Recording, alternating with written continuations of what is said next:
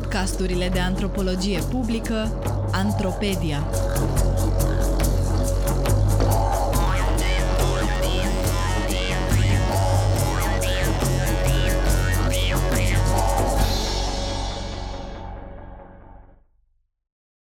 Când strămoșii rămân printre cei vii. Note ale unui antropolog al morții. Un text scris de Alexandra Ion pentru sfertul academic, citit de actrița Katia Pascariu. Deseori, când oamenii află cu ce mă ocup, și anume cu antropologia morții, nu vor să afle mai multe detalii. Asta deoarece moartea încă este un subiect tabu în societatea noastră. Iar cei mai mulți nu știu că noi, ca antropologi, nu investigăm morbidul. Din contră, noi avem șansa extraordinară de a intra în contact, în modul cel mai intim, cu oamenii trecutului. Ce poate fi mai uman decât să descoperi gesturile celor dragi față de cel dispărut? Prin studierea urmelor funerare, trecute sau prezente, ni se relevă o întreagă lume a celor vii, bogată în semnificații culturale, spirituale sau personale. Ce ne definește ca oameni?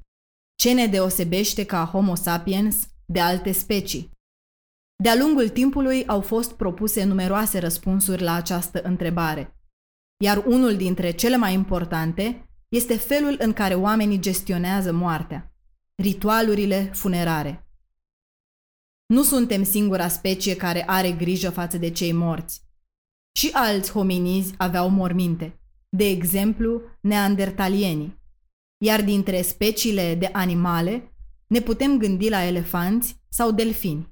Însă pentru oameni, obligația față de morți ocupă un loc principal în viața comunității. Alături de ceremoniile care marchează alte momente importante ale vieții unui individ, precum nașterea sau nunta, obiceiurile funerare asigură buna funcționare a ordinii sociale. Unul dintre primii antropologi care au observat importanța acestor ritualuri funerare a fost Arnold van Gennep. La începutul secolului 20, Van Gennep constata că orice societate umană are o sumă de obiceiuri esențiale pentru buna ei funcționare, ceremonii organizate în ceea ce el a numit rituri de trecere. Acestea sunt rituri care marchează și fac vizibilă întregii comunități trecerea unui individ de la un statut la altul, nașterea, inițierea într-un grup, trecerea de la copilărie la statutul de adult, de la a fi singur la a fi căsătorit. În timp, literatura pe tema antropologiei morții a devenit extrem de bogată. Cercetătorii arătând cum ritualurile asociate în mormântării sunt necesare societății deoarece ele restabilesc ordinea după dispariția unui membru al grupului prin aducerea împreună a rudelor și a comunității. Ele canalizează emoțiile asociate morții cuiva drag, dar îl și asistă pe cel mort. Îi asigură buna trecere către o nouă existență sau regenerare. De-a lungul timpului, societățile umane au găsit moduri variate de a asigura tranziția de la individ la strămoși. Una dintre cele mai vechi mărturii din Europa care ni s-a păstrat este o descoperire spectaculoasă din cuprinsul câmpiei întinse din estul Moscovei, în Rusia, la Sunghir. După cum povestesc Eric Trinkaus și Alexandra Buzilova, în articolul lor din 2018, la Sunghir, acum aproximativ 30.000 de ani, un grup de vânători culegători din Paleoliticul superior au lăsat în urma lor câteva morminte impresionante. Primul este mormântul unui bărbat adult care a suferit o moarte violentă la vârsta de 35-45 de ani, dar al cărui corp a fost acoperit de 3000 de mărgele de fildeș de mamut, canin de vulpe, brățări de fildeș și ocru roșu. Știm că ocrul roșu este un simbol asociat forței vitale și regenerării, ceea ce ne trimite cu gândul că acești vânători cu legători credeau și ei că cei morți vor continua să trăiască în altă formă. Însă chiar mai impresionant decât mormântul acestui bărbat este un mormânt dublu în care au fost depuși, cap la cap, un copil și un adolescent. Aceștia erau însoțiți, pe lângă mărgele, bijuterii și ocru, de sulițe din fildeș de mamut și coarne de cerb. Trebuie să reținem că astfel de morminte bogate rămân o excepție în peisajul funerar al epocii. Însă ele ne vorbesc despre câteva caracteristici universale ale modului în care culturile tratează moartea. În primul rând, așa cum se întâmplă și în timpul vieții, nu toți oamenii sunt egali în moarte. Cei trei indivizi de la Sunghir au fost văzuți de comunitate ca având un status aparte, ceea ce se reflectă prin grija față de ei și bogăția depunerilor. Prin contrast, majoritatea vânătorilor culegători nu au rămas amintiți prin morminte. În al doilea rând, mormântul vorbește în aceeași măsură despre individ, dar și despre grupul din care face parte. În acest caz, poate selecția de obiecte reflectă rolurile jucate de indivizi în timpul vieții. Însă bogăția de obiecte, felul în care au fost lucrate, proveniența lor și întreaga dispunere spun mai multe despre grup decât despre cel dispărut. După cum a observat arheologul Mike Parker Pearson, printr-o frază iconică, morții nu se îngroapă singuri.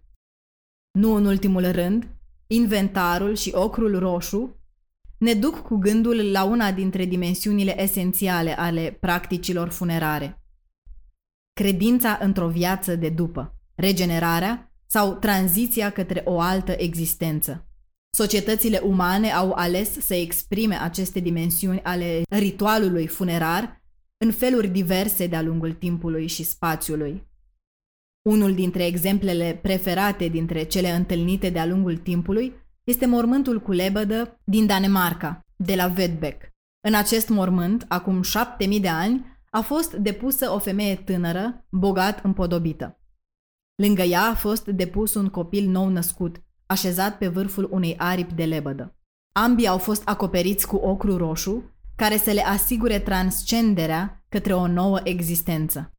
În romanul său grafic, Mezolit, Ben Haggerty pleacă de la această descoperire și își imaginează un scenariu în care bărbatul comunității mezolitice descoperă într-o zi ființe nemuritoare, îmbăindu-se într-un lac, niște femei superbe care luau chip de lebede.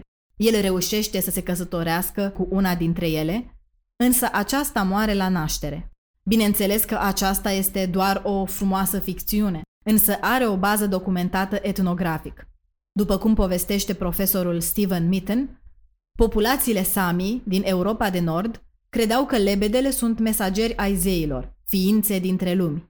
De altfel găsim un ecou al acestor credințe și în povestea Lebedele de Hans Christian Andersen. Indiferent de adevărata explicație care a stat în spatele mormântului de la Vedbeck, descoperirea ne face cunoscută o umanitate atât de aproape de noi. Putem înțelege durerea pierderii unei soții și a unui copil, dar care în același timp ne rămâne străină. Prin credința în ființe mitice, posibile metamorfoze și regenerare după moarte. Alte urme ne vorbesc despre hibrisul unor personaje ale trecutului care au încercat să scape uitării timpului. Printre ele ne putem gândi la mormintele regale fastuoase egiptene, chineze sau astece, dar și tumulii de pământ și curganele preistorice sau antice. Curganele sunt movile mari de pământ și piatră, construite deasupra unor morminte, care devenea în acest fel vizibil de la mari distanțe. La Soloca, în Ucraina de Est, s-a descoperit un asemenea curgan scit, datat în secolul al IV-lea înaintea erei noastre. Avea o înălțime de 19 metri, cam cât un bloc de 5 etaje, și 100 de metri în diametru, ceea ce ne sugerează că la construcția lui au lucrat numeroși oameni pentru o perioadă extinsă de timp. În mormânt s-au descoperit osemintele unui bărbat acoperit de aur și înmormântat împreună cu un servitor și cinci cai, dar și cu vase și armament bogat. Interesante sunt însă culturile în care cei morți rămân pentru perioade lungi printre cei vii sau nu îi părăsesc niciodată.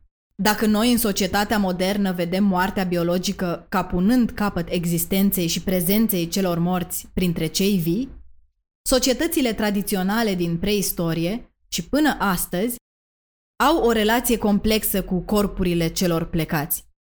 Robert Hertz, unul dintre cei mai importanți antropologi ai morții, a observat cum în societățile tradiționale atât corpul cât și sufletul celui mort petrec o perioadă de timp printre cei vii. Se cunosc și exemple unde se crede că unele corpuri pot influența în continuare viețile celor vii și sunt păstrate în mijlocul comunității întregi sau ca fragmente sub cele mai diverse forme. În cercetările mele am găsit fascinante aceste cazuri în care corpurile au destine post-mortem dinamice, deoarece ele ne scot din confortul a ceea ce cunoaștem din viața cotidiană. De obicei, corpurile și implicit indivizii pe care le păstrăm ne spun ceva despre ce consideră societatea respectivă a fi important.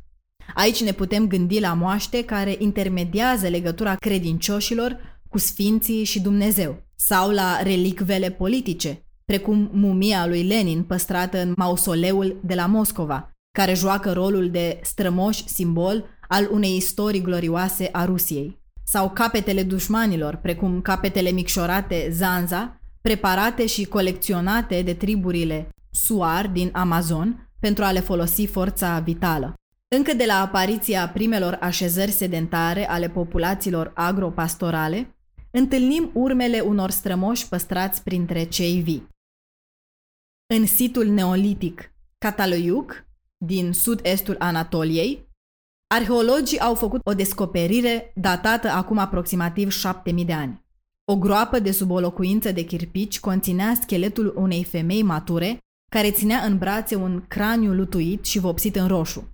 Rămășițele erau însoțite de mărgele din vertebre de pește, turcoaz, lut și scoici.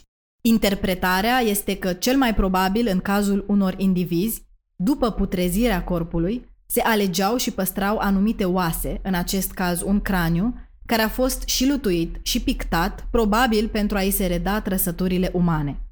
Alături de alte relicve, a fost apoi păstrat de comunitate. La un moment dat s-a decis să fie reîngropat cu o femeie care poate juca un rol important în comunitate. Între craniu și femeie au trecut însă câteva sute de ani, ceea ce ne arată că memoria unor indivizi se păstra peste generații. Ne putem imagina că nu oricine era ales să supraviețuiască timpului, mai ales că majoritatea morților nu ni s-au păstrat, ci numai câțiva erau îngropați în așezare. Cazuri similare de oseminte păstrate în, sub, printre locuințe găsim în tot neoliticul din zona Orientului apropiat, Levant și Balcani, inclusiv pe teritoriul României.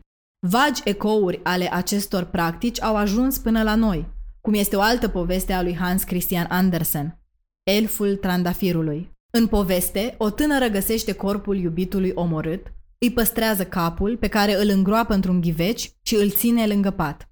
Din el va răsări asomie.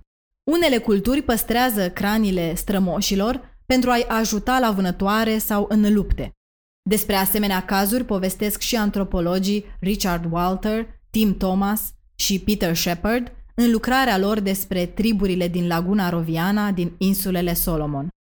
Aceste triburi de vânători de capete au dezvoltat un cult al strămoșilor interesant. Construiesc platforme altare de piatră în care sunt așezate cranii umane și artefacte, în special inele din scoică, considerate bunuri de prestigiu. Alături se depun ofrande de hrană pentru strămoși. Scopul acestor altare, după cum povestesc cei trei cercetători, este acela de a captura puterea unui strămoș și de a o materializa în altar, fără ca cei dispăruți să le poată face însă rău celor vii. Teama de cei morți este aproape universală și ia forma fantomelor, moroilor, strigoilor sau zombilor. Orice practică funerară se asigură prin urmare și că cei morți nu le pot face rău celor vii. Și în Imperiul Incaș găsim exemple de morți rămași printre cei vii. Când conquistadorii au ajuns în 1533 în Cusco, capitala Imperiului, ei au avut o surpriză de proporții. După cum relatează Christopher Heaney, într-un articol din 2015 din Smithsonian Magazine. Citez. Când doi soldați au intrat în palatul unui împărat mort, au descoperit că el și soția sa decedată erau, în ochii încașilor, încă în viață.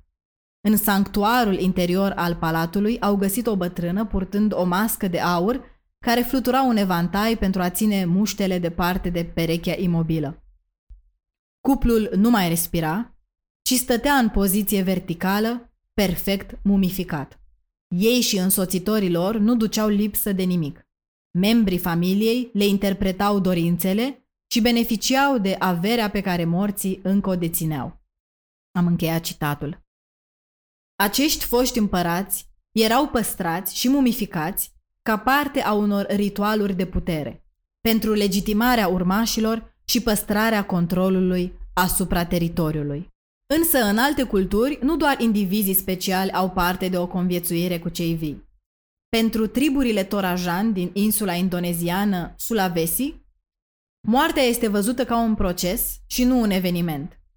Acest proces poate dura o perioadă lungă, timp în care familia păstrează în casă corpurile rudelor decedate, chiar și ani de zile după moarte. Le îmbracă și le hrănesc. În acest fel, rudele au timp să se obișnuiască cu ideea dispariției celor dragi și îi țin aproape până sunt pregătiți. Câteodată însă motivațiile care stau în spatele păstrării corpurilor celor plecați sunt altele.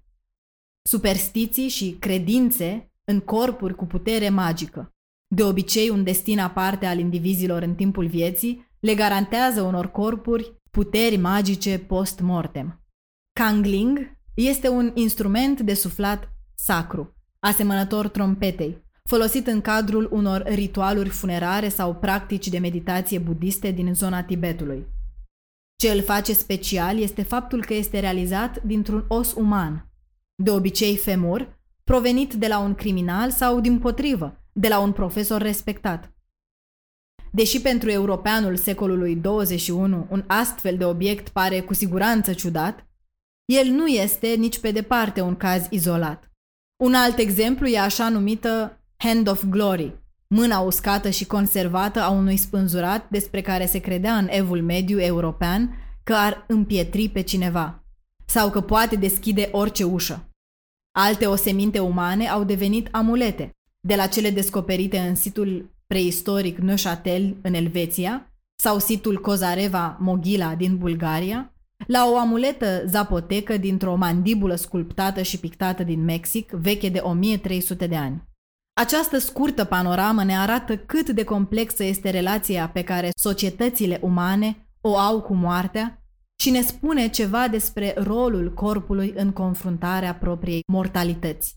Moartea este un proces încărcat de semnificații sociale, emoționale și spirituale, iar felul în care îi răspundem ne arată umanitatea în diversitatea ei.